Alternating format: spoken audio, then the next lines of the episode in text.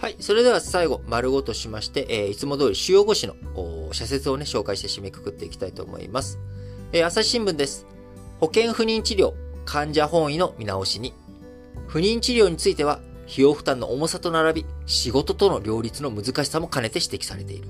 休みを柔軟に取れるようにするなど、働きながら治療を受けやすい環境も整備すべきだということで、えー、やっぱりね、えー、今子育ての問題っていうものは、僕はえー、個人の問題とか夫婦の問題、家族の問題にとどまらず、やっぱ社会全体で取り組まなきゃいけない問題だと思います。えー、僕自身、えー、子育て、えー、何もね、やっていないというか子供がいないんでね、何もしていませんけれども、あの、やっぱり、そういった子供を育てている家庭、えー、こういったものへの支援というものは惜しみなくやっていきたいと思っておりますし、えー、元気な子供の声、えー、遊び声、これにね、えうるせえよとかじゃなくて、えしっかりと、子供が元気、えー、これはね、社会にとってすごく活力のある世界だなっていうふうに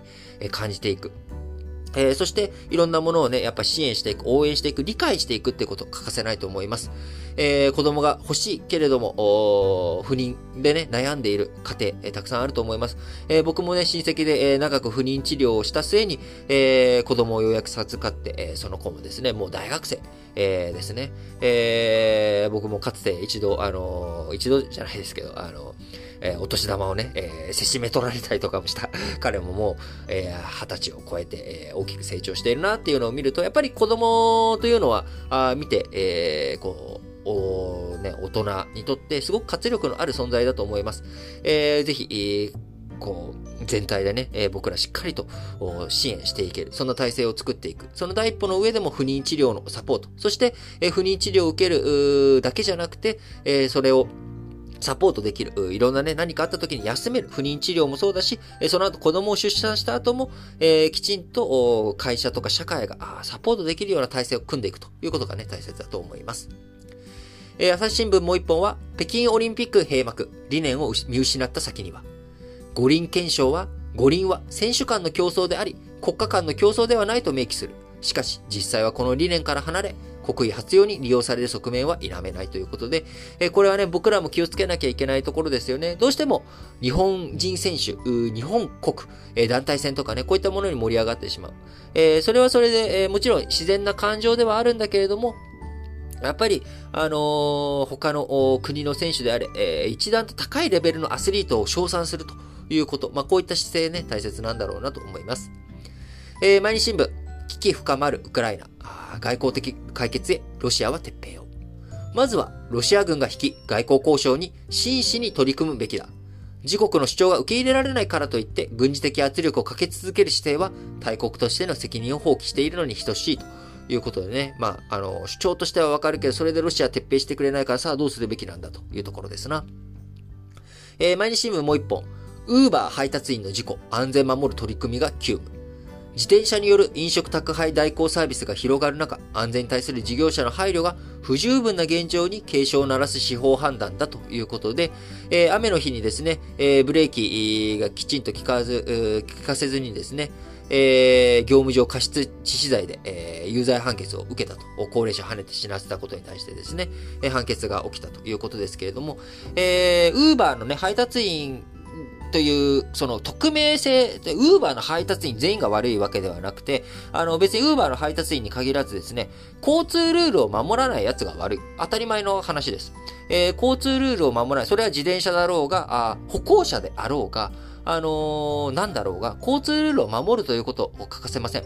えー、僕もバイクの運転をしていてですね、あの、危ないなと思うウーバーの配達員、え、ウーバーに限らずですけれどもね、あのー、自転車、非常に感じます。えー、一番僕が怖いなって思うのはですね、朝の時間帯、あの、焦ってるんでしょうね。気持ちはわかります。えー、子供を前と後ろに乗せて、えー、保育園なり幼稚園に、連れて行こうとしてるんですかね。えー、すごいスピードで走っているママチャリ。そして、信号を無視してくるのがたまにいるわけです。気持ちわかります。あの、急がなきゃいけない。でもね、そこで信号無視はやっぱりしちゃダメなんですよ。右折車来ます。えー、右折車が、あ大きい、えー、道路だったらね、来る。えー、そんな時に、えー、そこで勝ち合う、ぶつかるっていうことになっていけば、子供の命、失うのは時間だけじゃなくて、命まで失われかねない。えー、そういった危険に、えー、突っ込むべきではない。えー、ね、あの、いくら歩道であれ、横断歩道であれ、やっぱり赤信号は止まる。これをしっかりと徹底する。えー、自転車、あとあるのはですね、車道を逆走するとかね、えこれも非常に危険な行為ですので、えー、みんなあ交通ルールをきちんと守るということ。えー、そしてドライバーもですね、そういったウーバーなり、ほね、あの、田口省なりに渡していこうっていう自転車チャリに対してですね、あの、てめえこの野郎と、ルール守れよっていう風にするだけじゃなく、やっぱりそこに譲り合いの精神、えこれをね、きちんと持っていく。えー、これがね、大切だと思います。あの、本当に、えー、交通事故というものは一瞬で、えー、一般の人、そういうふうにしたいと思ってたわけじゃない人が加害者となり、えー、そして、えー、予期せぬところで被害者になっていくっていう非常にね、あの、身近な事故です。えー、そういったものを防いでいく、自分の人生を変えない、加害者にとっても、被害者にとっても変わってしまいます、人生が。えー、なので、えー、交通ルールをしっかりとお互いが守る。守った上で、えー、譲り合いの精神を発揮させていくということがね、本当に大切だと思います。えー、産経新聞、えー、IAEA 調査団、処理水放出に科学の光を。東京電力福島第一原子力発電所の処理水を海洋放出する計画について、その安全性の確認に来日していた国際原子力機関 IAEA の調査団による検証作業が5日間の日程を終えた。調査結果の報告書は4月中にまとめられるということでね、えー、しっかりとね、科学的な調査の上で、えー、これは問題あるのかないのかというものをね、客観的に、認められる報告書を出してきてほしいなと思います。えー、そして今日2月22日にはですね、にゃんにゃんにゃんということで、えー、猫の日というだけじゃなくてですね、えー、産経新聞、竹島の日、政府制定で強い態度を示せ。島を本気で取り戻そうという気概が伝わってこない。腰の引けた姿勢では韓国に足元を見られるだけだ。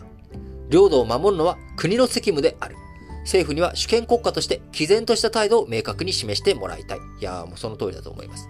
えー、読売新聞も、竹島の日、固有の領土を守る意思を明確に。日本が独立を回復する直前の1952年1月、日本の独立回復はね、サンフランシスコ条約に、署名して、1951年のあと半年後にね、えー、発行した1952年4月28日が日本が独立した日です。え、この独立の直前にですね、土作さんに紛れて、え、52年1月、韓国は日本海にイ・スンマンライン、当時の大統領の名前ですね、イ・スンマン。えー、イ・スンマンラインを設定し、竹島を韓国領に組み入れた。力による一方的な現状変更を容認することはできないということで、えー、竹島ね、僕はどう考えても日本の領土でしかないと思うんですけれども、えー、こちら、漁業試験とかの、し、あの、漁業資源とかのね、関係で、えー、韓国との間で争いとなってしまって、今、韓国に実行を支配されてしまっていますけれども、えー、日本、その領土を取り戻すんだという強い姿勢、えー、引き続きね、しっかりと示していってほしい。引き続きというか、日本政府は過度に韓国に対して対立をさせないということで、この竹島の日に対してですね、え、こう、その式典にですね、え、こう、閣僚、え、どうだったっけな？ちょっと待ってくださいね。えー、松江市で22日に、えー、今日開催される県主催の竹島の日記念式典に、県は岸田文雄首相や、えー、閣僚に招待状を出しましたが、今年も政務官の派遣にとどまったと。えー、韓国への外交的配慮だとすれば、無法を増長させるだけだ。来年は首相や閣僚を派遣すべきであるというふうに産経新聞述べております。まあ、なかなか政治的にね、外交的に難しい状況だというのはわかるんですけれども、えー、なんとか日本政府としての気概というものはね、示してほしいなと強く思います。えー、読売新聞もう一本は、IT 企業規制、利用者保護を最優先に論じよう。インターネットの普及に伴って IT 企業が収集する利用者の情報をどう保護するかが大きな論点となっている。多くの人が納得できるルールをどう設け、えー、ルールを設ける必要があると。えー、その通りですね。えー、そして最後日経新聞。えー、米中50年の構造変化に対応を。厳しさを増す米中関係は戦後の国際秩序に変容を迫っている。ニクソン訪中の後、中国との国交正常化に踏み切った日本は、50年を経た激動にどう対応するのか、今こそ腰を据えて熟考すべきだということでね、えー、この50年間あ、どういった動きあったのかあ、なぜ物事を短期的、中期的、長期的、超長期的の4つで見なきゃいけないのかということについてね、昨日お話おあの、ニクソン訪中、えー、50年ということ、丸2だったかなで話してますので、えー、そちらまだ聞いてない方はね、ぜひ聞いていただければと思います。最後、霞が関は無病主義から脱却できるか。霞が関に無病主義が根強いのは国民がなお行政に完璧さを求めているためであろう。行政のあり方は国民の意識や社会のあり方を反映する。大風呂敷と言われるのを恐れず、骨太の議論を期待したいということでね、しっかりとやっていってほしいなと思います。えー、今日は火曜日ですのでね、えー、ラジ歴本体の方の配信日ともなっております。えー、今日ラジ歴、ついにですね、エピソード600ということで、えー、切り板、あ、迎えました。え、切り板はね、いつも組織の方にアイディアというか、あどんなテーマで話をするのというのを求めており、えー、今回はですね、マグナカルタ、あジョン・ケッチ王についての話ということをね、やっておりますので、ぜひ多くの方に聞いてほしいと思います。ラジ歴とカタカナ4文字。えー、ラジ、歴史、歴史の歴に漢字してしまうとこれ、ラジオ経歴とかっていう略にもう使われたりとかするので、ラジ歴の、おー短縮形の表記、ラジ歴はですね、カタカナ4文字。これがね、ラジ歴の正式な表記ですので、ラジ歴、カタカナ4文字でぜひ検索をして、えー、チェックしていただければと思います。えー、その他、ラジ歴本体の方でも新聞解説ながら聞きでも、そしてリートンにでも、組織にでもですね、我々は皆様からのお便り、メッセージ、応援メッセージ、えー、繰り返しちゃった。応援メッセージ、質問などを募集しております。えー、各エピソードの概要欄に、こちら、Google フォームのリンクを貼っておりますので、そちらからぜひぜひ多くの投稿をお待ちしております。それでは、皆さん、今日も元気に、いってらっしゃい